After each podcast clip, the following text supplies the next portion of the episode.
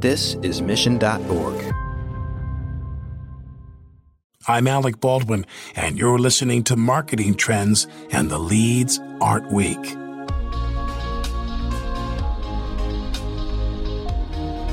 Ushering a company through a rebrand is a daunting enough task. Now try walking that tightrope when your company is pivoting from a nonprofit, impact-driven organization to a for-profit company focused on making sure its clients receive accurate data to power their AI. Sounds challenging, right? AI has become something of a buzzword in marketing circles, but the technology has merits if you understand what it needs to make it successful.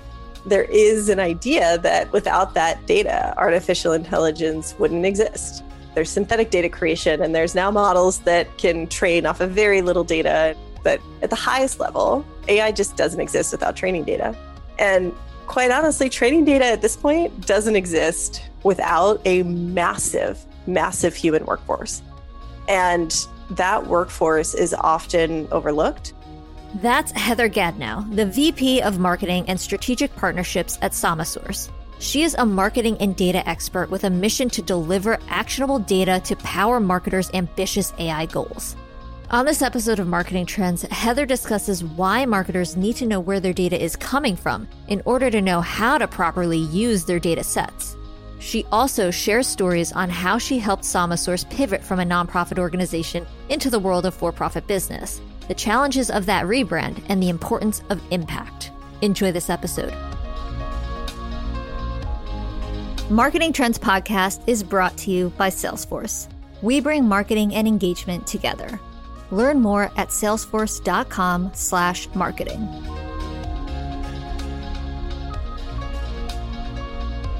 Welcome to Marketing Trends. I'm Ian Faison, host of Marketing Trends, and today we are joined by special guest Heather. How are you? I'm well, Ian. How are you? You know, it's a great day to talk marketing. Super excited to chat with you about your background and everything that's going on at SamaSource. So let's get started. How did you first start in marketing? So I actually came up through a pretty untraditional route in marketing. I studied environmental science and climate change and did a dual degree in geopolitical sciences and sustainability. I was really interested in kind of this interdisciplinary thinking of how society comes together to solve really kind of big, meaty, hairy problems. And so I don't have the traditional degree, if you will, or the traditional kind of business school marketing background. But I think that what that lended me was a curiosity to always explore and always be asking questions that can, again, solve these big global complex challenges, which lends itself well to marketing or really understanding a market and how a company can thrive in that space. So I took that degree. I traveled the world for a few years, went to Southeast Asia, India, Nepal, and just had a pretty interesting life experience, and then ended up getting recruited by a company in the Bay Area focused on product marketing. And from there, kind of just grew up in product marketing and growth marketing, and always worked for organizations that was either on the cutting edge of technology or had some sort of impact and sustainability mission or bent to them. And so flash forward to today, tell me a little bit about your role as a VP at SamaSource. So I fundamentally believe that there are a few core things that really matter in business: people and culture, revenue and impact. And all of those are achieved by having a super strong alignment within an organization, alignment between a product team, a marketing team, a sales team, delivery, ops, right? Without this alignment, you don't really have the ability to grow and scale or make the most impact that an organization could have in the marketplace. And I do think that this alignment is only really realized when everyone is rallied around a clear, inspiring vision and actionable strategy. So I really see my role, my marketing executive function, as a linchpin that helps coalesce these elements together: vision, mission, values, strategy, and of course, go to market. And I love to work really closely with founders and executive team members to help them realize their vision and really, really geek out on go to market. So at SamaSource specifically, I'm responsible for global marketing programs, everything from demand gen to brand and content to go to market, and also our key strategic partnerships. So that's a little bit different than channel. The sales team runs all channel partnerships and revenue partnerships, but I work with organizations like Partnership on AI to help build out programs and involvement around things like ethical AI supply chain. Yeah. And so can you share more about the company for listeners who don't know? Absolutely. So SamaSource provides accurate data for ambitious AI. Our services and technology are used by the world's leading technology organizations and AI teams, companies like Walmart and Google and NVIDIA, to create training data that then fuel their artificial intelligence algorithms. So we specialize in image, video, sensor data annotation, and validation for machine learning algorithms. So essentially, what that means is that for an AI application or technology to be developed, it has to have a very large swath of data that teaches it how to see or speak or think. And we provide that data to organizations that then use it to train their algorithms. And so what does your marketing process kind of look like? I know you grew up in growth and product marketing. I know each company is super different, but I'm curious, like, what is your kind of go-to-market look like? It's really evolved over the past couple of years. So when I started at SamaSource in 2018, we were actually a nonprofit that was just transitioning to a for-profit organization. So we definitely still had the focus and the intent and the vision of providing training data. And we worked with some amazing organizations at the time doing that. But we didn't necessarily have a really coalesced go-to-market strategy or effort in place that allowed us to tell our story and shine in the marketplace. So those early years, that was really only 2 years ago, but I call it the early days. Those early days of our marketing program was really focused around building out this for-profit brand, building out the brand that represented more of a robust picture and value-driven picture of our technology and how that technology fundamentally helped organizations succeed. And putting that technology first and foremost, because prior to that, we were really focused on telling our impact story and telling our impact narrative, which is a little bit easier of a story to tell. It pulls at the heartstrings of people and gets people engaged in a way that's really sticky, but it doesn't necessarily tell the full picture or provide the whole value of what Sama offers as an organization. So as I mentioned, those early days were really about getting that narrative right, really focusing on the positioning, focusing on building out a new brand, and focusing on really telling the story of the product. And then once we really nailed that, which is honestly continuously evolving as most product marketing does. But once we had a pretty solid foundation there, I won't say we nailed it because we're always working on it, but once we had a solid foundation there, we transitioned to focus our marketing programs much more closely aligned with account-based marketing. So go-to-market was really driven around a top group of accounts that we were looking to attack and secure as both net new logos and upsell and cross-sell. And we put in a really robust tech stack and ABM program to focus on acquisition. So that played out for a good 9 to 12 months. And now we're really at the place where we're expanding that out.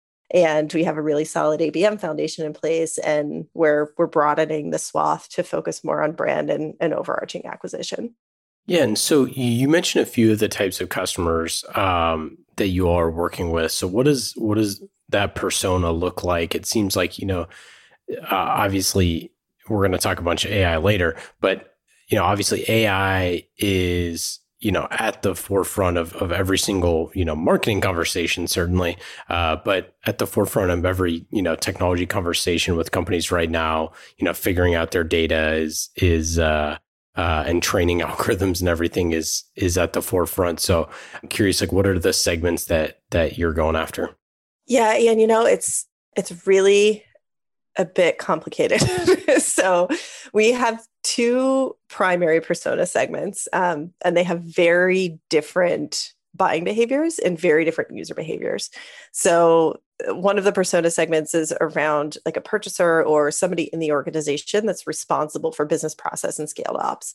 And that persona, the values or the behavior that drives that persona and the incentives that they need to understand and make a purchasing decision are so different than the technical persona that actually uses the product that we're bringing to market, uses our data, and is engaged with the product on a regular basis. So I've started to think about this a little bit as a double funnel, right? So you have your buyer persona, your user persona, and that user persona often overlaps with the buyer persona as well. And now we're looking at an approach, and we're building out an approach to ensure that we have community built with the user persona. I do think that community is just kind of first and foremost the most important thing to focus on with a technical product like ours. So we're looking at that for the technical persona. And then with the buyer persona, we're continuing on with more of that kind of ABM value-driven marketing. And it does take a little bit more kind of planning, resourcing, upfront thought, really, to think about how to engage those two personas in a really meaningful way. You mentioned kind of your transition as a company. Obviously, you all have raised money, and you're a B Corp, right? Yes. Yeah, we are. Yeah. We just got our B Corp certification last year. That was a big goal of our late founder, Leila Janah. Yeah, which is crazy. So, because that's not super common in the technology space. So, I'm so curious. Like, what is that process like from a marketing perspective? Like, how much does that go into your story? How much of it is a reason why people buy? Obviously, we'll get into like the social impact piece of this a little bit too, and the impact that you all have had over the years. You know, it's not just about the technology, the product, the experience. It's about the impact that your company's having. You know, I think humans inherently have an extremely deep need and capacity for compassion, and really to connect with organizations that are making a positive difference in the world. That said, organizations that have some sort of impact angle to them or have an impact mission to them, first and foremost, have to deliver value, right? They have to be able to deliver on a core value proposition, which is in our case, providing high quality training data for accurate AI. Right, that's the thing that people look for first and foremost, and that is really the positioning and the value proposition and the connection that needs to be made with a customer or a user of our platform.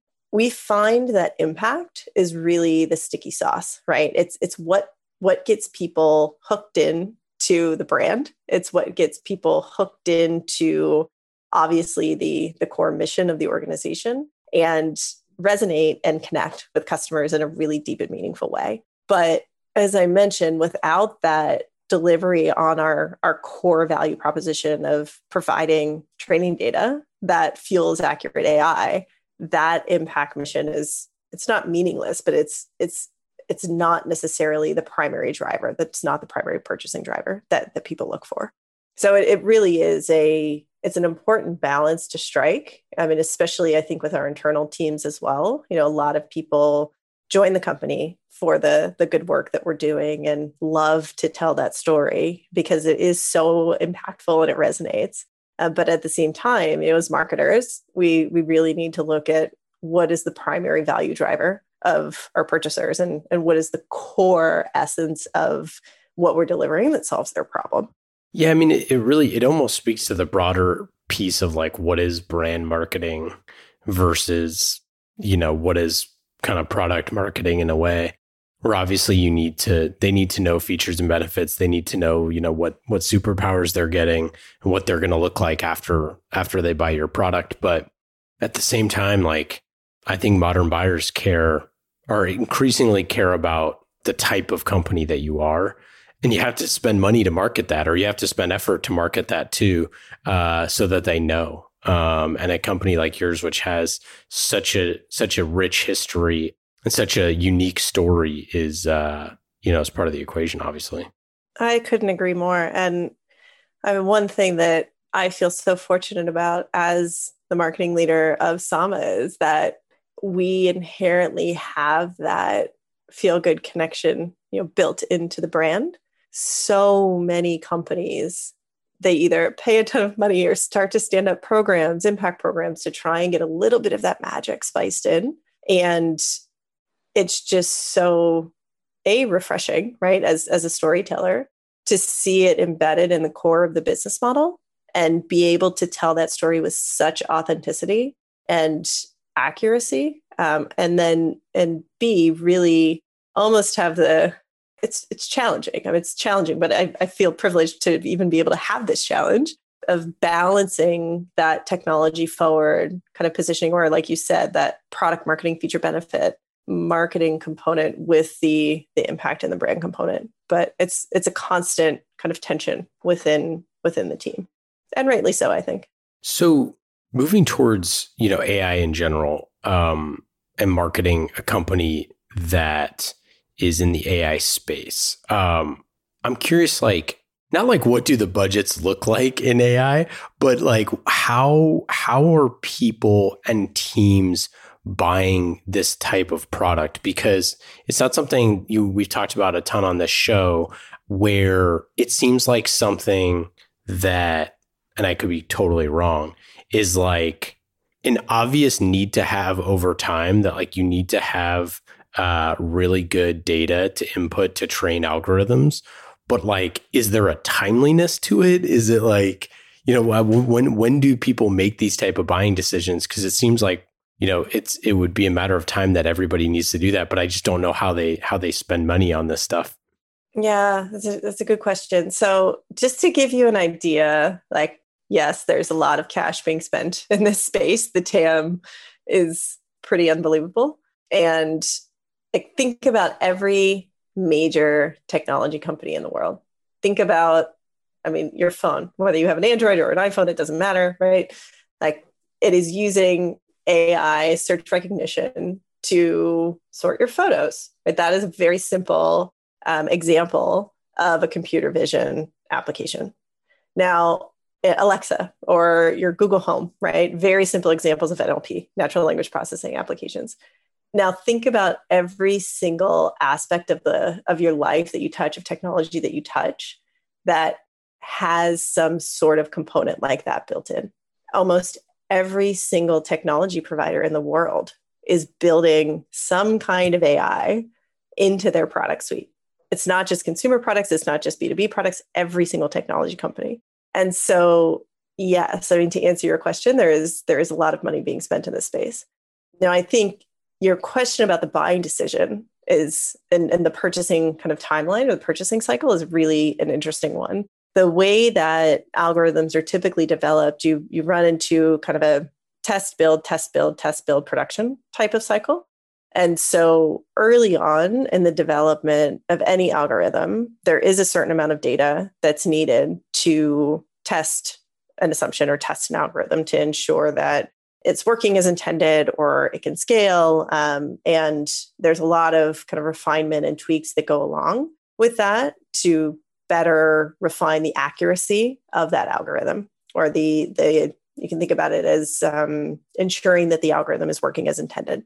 Now, once that test phase is moved into production, there's like a jump in the consumption of data. So we test, add more data, test, add more data, test, add more data, and then add to production. And so throughout that, there's new data that needs to be consumed by the algorithm in order to ensure it's being retrained to work as intended. So it really is a kind of a never-ending cycle, if you will, of data inputs.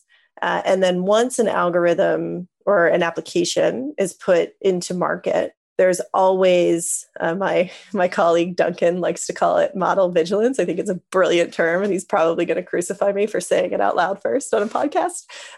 Full credit to him, though, he coined it. But that's the concept of ensuring that when your model is in the wild, right, when it's actually being used in the world, you're constantly monitoring it to make sure that it continues to work as intended. And if there's some component that's not, then you again go in, feed more data, retrain, feed more data and retrain.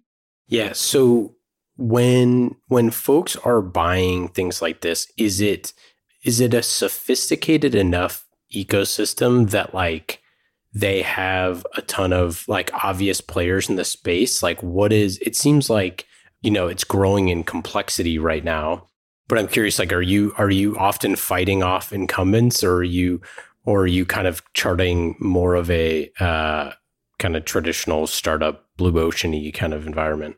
Yeah, it's definitely increasingly gotten much more crowded. There are new entrants. I see a new entrant into the space, you know, at least every quarter, every other quarter. So I would say that in training data in particular, we're at a point where there's not just one or two main players, right? There's definitely market leaders, and I consider Sama one of them, but there are entrants that are able to provide at least a base level of annotation. It may not be sophisticated, it may not be super high quality, it may not be able to meet the needs of sophisticated AI teams or those that are trying to scale AI in production. But at a basic minimum level, there are quite a few entrants. And so, yeah, obviously you're selling B2B. So what types of campaigns are you running? Also, we should note here, you know, you also look at strategic partnerships. So I want to get into that because that's one of those things that sometimes marketing is in there and sometimes not. But what types of campaigns are you thinking about to create demand and to capture some mind share? Yeah. So as I mentioned earlier, this kind of double funnel approach is really critical for us. So we have a component of our campaigns really focused on that B2B enterprise buyer through ABM. And then we have a component of our campaigns and our marketing strategy really focused on building community. In our space, when you have such a technical persona, that's not just a user, but also an influencer and a buyer of a product. I just firmly believe that community is everything. So we really split our kind of marketing team and our marketing efforts to focus on those two core components. And then, so you know, what does your team look like? How do you go try to create campaigns for that kind of double funnel? Yeah, so we have a demand generation team that is, like I said, highly focused on ABM and all of our kind of digital marketing, PPC, overarching ABM tech stack is run through the demand generation team. They work super closely with our sales team and our SDRs to drive really qualified leads and opportunities, kind of like a more traditional, if you will, B2B enterprise marketing function. And then we have another kind of, if you want to call it a pod or a team or division that's carved out that focuses on brand and content. And they feed that demand gen team, but they're also very closely and intricately linked with the product marketing team.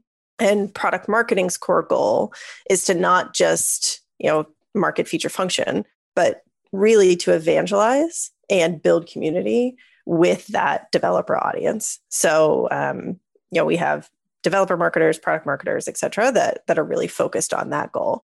And you have to have a little bit of overlap, actually quite a lot of overlap, right? Between these two strategies, because A, the content that is used for one may be beneficial to the other, and B, particularly with digital, right? There's so much cross-functional collaboration or cross-functional touch points between those building communities and the demand generation side when looking at using digital marketing tactics. And that's really helpful. And then the other core component of my team that I think is just so critical and so useful is we have a design division. And within that design division, we offer in-house design services to the marketing team, but we also collaborate really closely with product to ensure that there's brand consistency between product and kind of external touch points around the product experience and brand and touch points around the sales or go-to-market experience. And then also that extends internally as well. So that team really provides the kind of the aesthetic glue or the design glue for us to really have an aesthetic and not just integrate it into everything we're doing, but own it and amplify it. Yeah, you have a sweet brand design. I should have said that at the top of the show.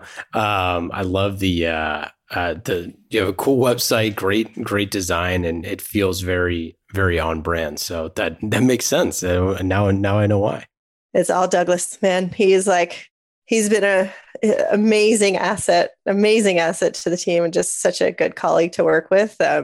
It's a good story. He actually worked with me at the last company I was at. I recruited him and he would dabbled in design, but hadn't really worked in a corporate kind of design environment before. And he just grew so much at the company that I was with before, and ended up working with him again at Sama. And it's really wonderful when you see people come up and really grow and just be the best version of themselves that they can be. So he did a great job. Totally.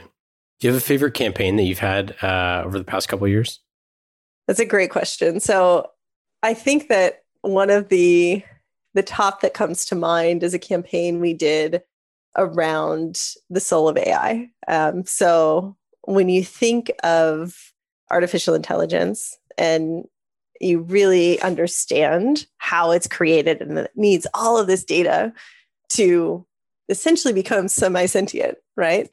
There is an idea that without that data, artificial intelligence wouldn't exist. And yes, there's synthetic data creation, and there's now models that can train off of very little data. And I know if we get super technical about it, one would argue that might not be the case. But at the highest level, AI just doesn't exist without training data. And quite honestly, training data at this point doesn't exist without a massive human workforce. And that workforce is often overlooked. They are often not necessarily treated the best that they should be, or paid wages that they should be paid.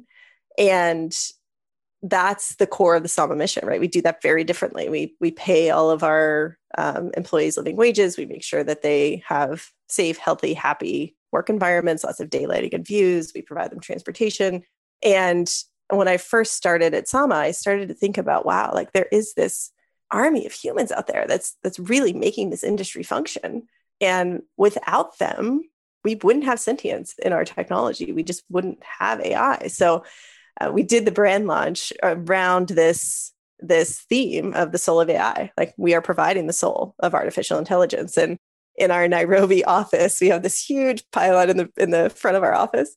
And we just had a massive 20-story billboard that had Soul of AI coming down on the side of it with our new SamaSource logo. And that was a really proud moment, I think, for me and the team to see that really come to life. That's cool. Yeah, that's really rad. How about a campaign that was maybe your biggest learning experience? And it doesn't have to be at Sama. It could be at a previous company.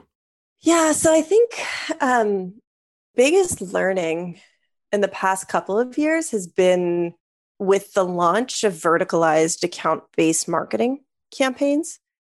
So when we launched our ABM strategy, we really took an approach that we would not just kind of go broad brush and segment our accounts by size and create campaigns based upon enterprise size or SMB size, but really focus on verticalization and make sure that the content that we were creating, those that we were targeting, those that we were rallying these ABM campaigns around were specifically focused on the use case and the pain points of that industry vertical. And that proved to be really, really successful from a demand generation standpoint. We hit the target accounts we wanted to hit. We ended up getting net new logos in the door that we wanted to target.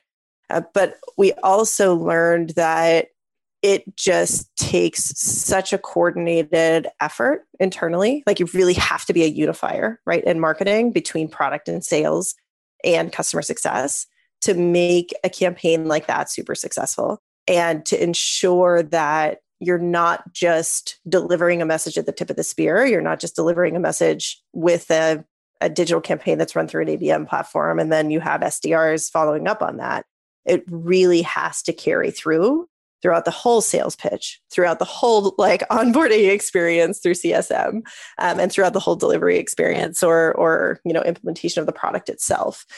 So I think that was a big learning to just make sure as we're launching these campaigns, and particularly campaigns that are very use case focused or persona based focused, that we carry those expectations, insights, learnings, and the delivery component is built out through the entire customer journey and not just at that marketing touch point. Yeah, it's a great point. It's something that I think we hear pretty often is, you know, kind of moving to ABM, not having the customer success part kind of nailed down. Yeah, that's fascinating. Yeah, one of our themes this year moving into 2021 is ABM to ABX. I feel like the team, the marketing team has gotten a good solid foundation around ABM, but we have a really amazing new sales leader on board, and he's all about working together to kind of pull this through to all of our teams. So we've got a joint alignment around shifting from ABM to ABX. That's what I'm really, really excited about. So I'm curious, you know, you mentioned that a lot of stuff has kind of changed, obviously in the past year and you know, since you all kind of raise your Series A, you know, I guess kind of talking from that point to now, and then now kind of going forward, what was the kind of like, you know, that experience like of after getting the B Corp and like kind of that rebrand, for lack of a better term, any lessons learned from the rebrand there? You know, for us, it wasn't just a typical rebrand. Like we weren't just repositioning and changing our palette and changing our aesthetic. We were literally changing our entire organizational structure from a nonprofit to a for-profit.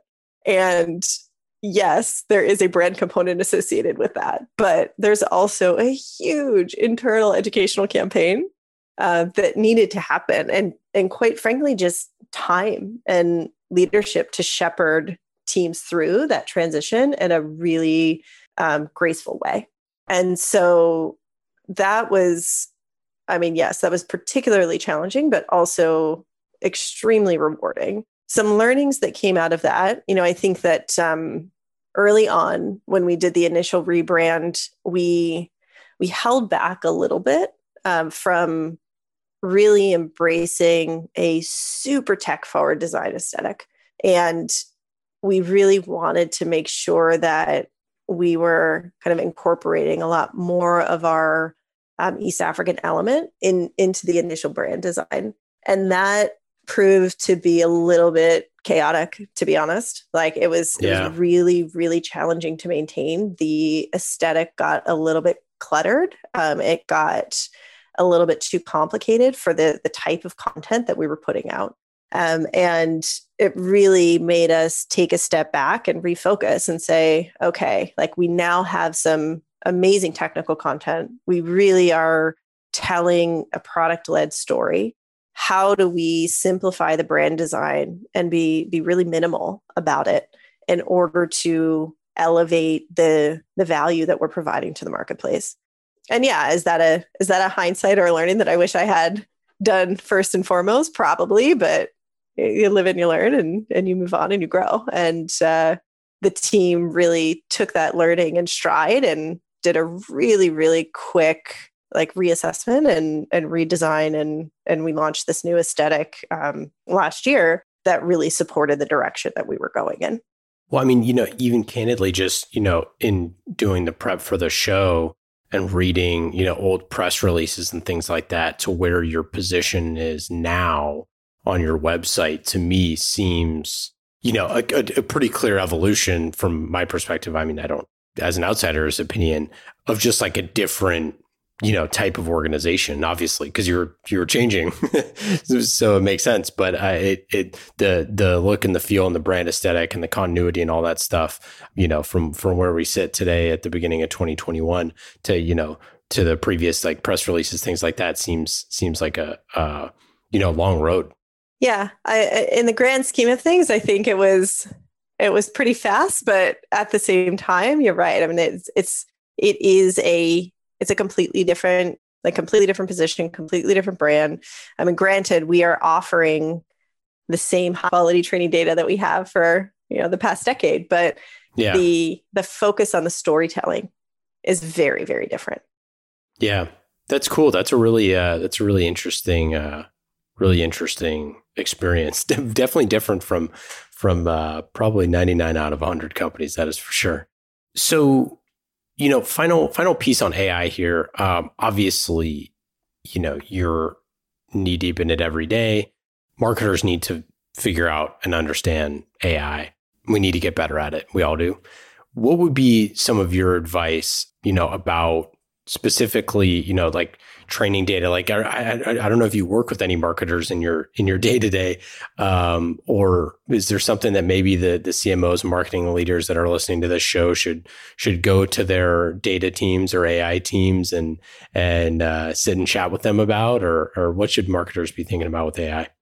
Yeah, so I think there's different elements here, right? There's like understanding fundamentally how AI works and how training data works and how your general technologies that you're using every day are developed. And to me, that's just interesting. Like, I think that as technology evolves, as marketers and specifically marketers that are either involved in B2B or B2C technology or just marketing technology in general, we have to understand how that works. Like, it is so fundamental. It is such a shift in the way that technology is developed that taking an AI 101 class even, or a machine learning 101 class, or a 6-week course on machine learning to get the fundamental basic understanding is a really critical skill set for moving into the next 10 years. So that's one piece. But then there's this notion of how AI is used in marketing technology.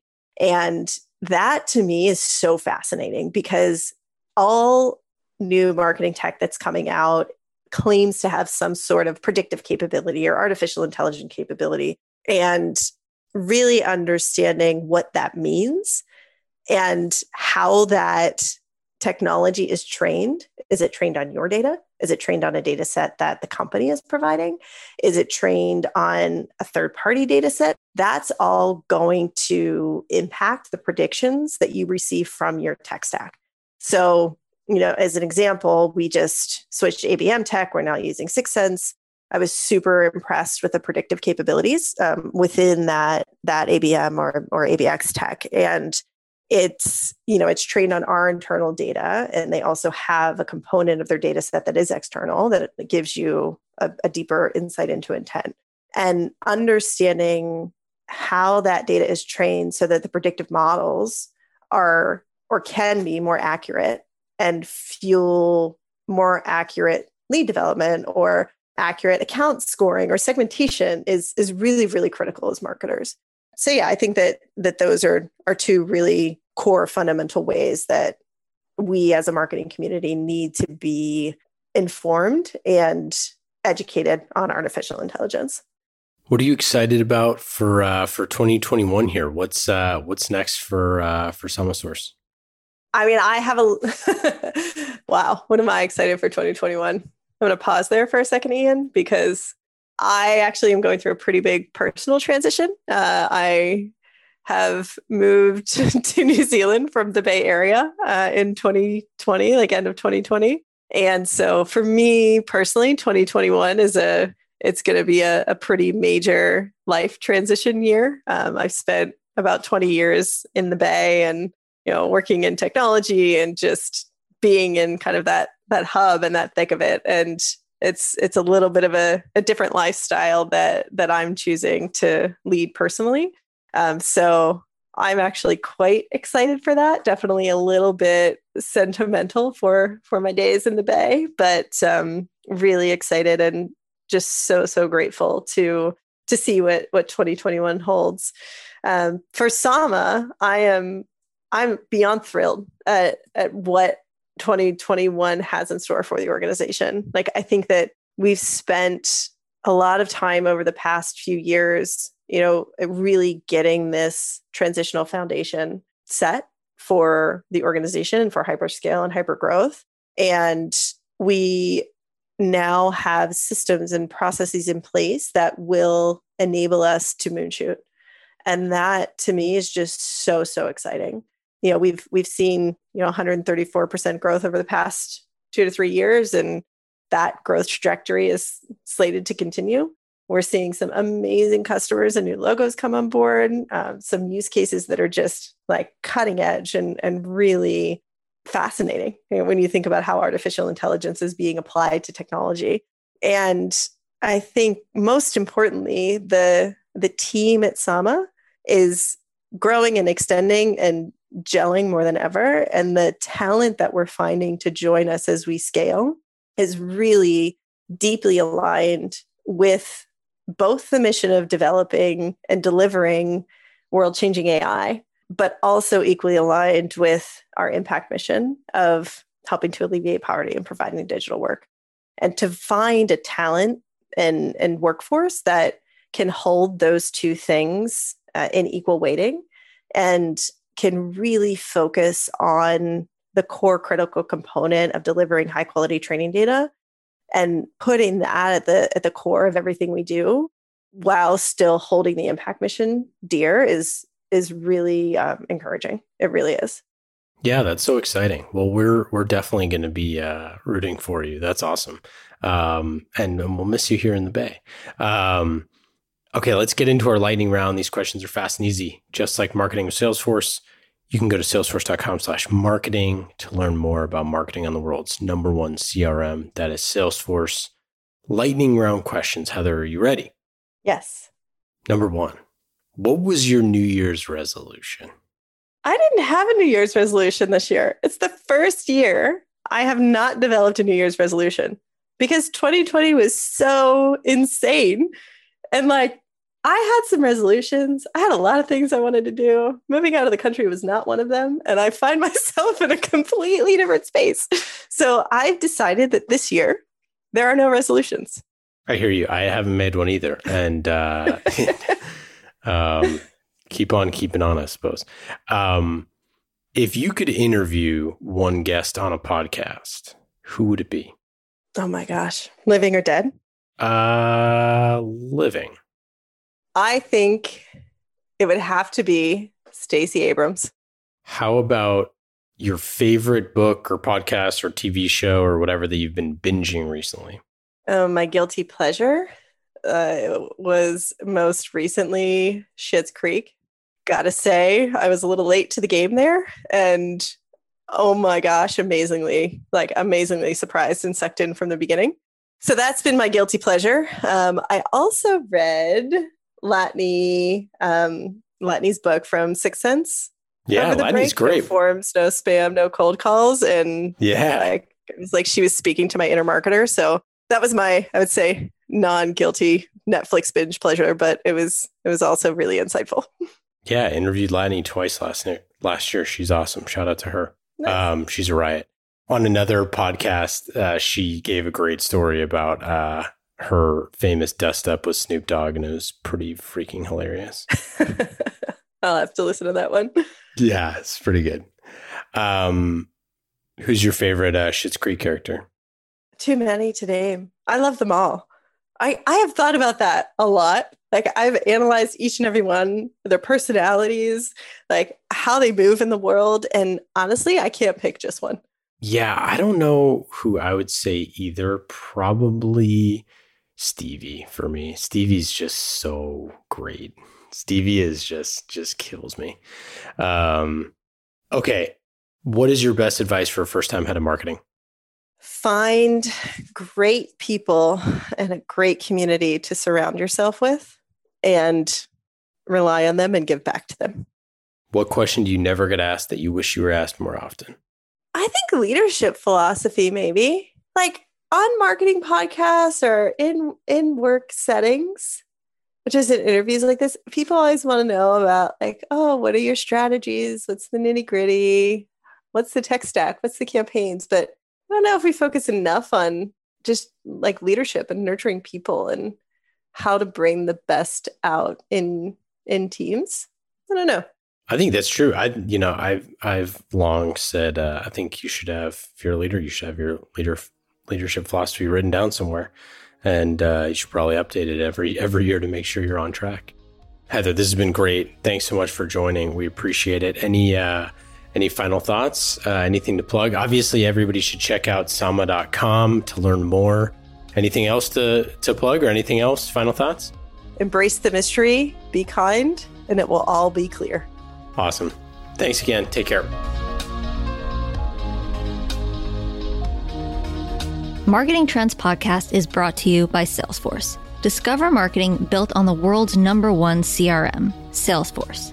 Put your customer at the center of every interaction. Automate engagement with each customer and build your marketing strategy around the entire customer journey. Salesforce. We bring marketing and engagement together. Learn more at salesforce.com/marketing.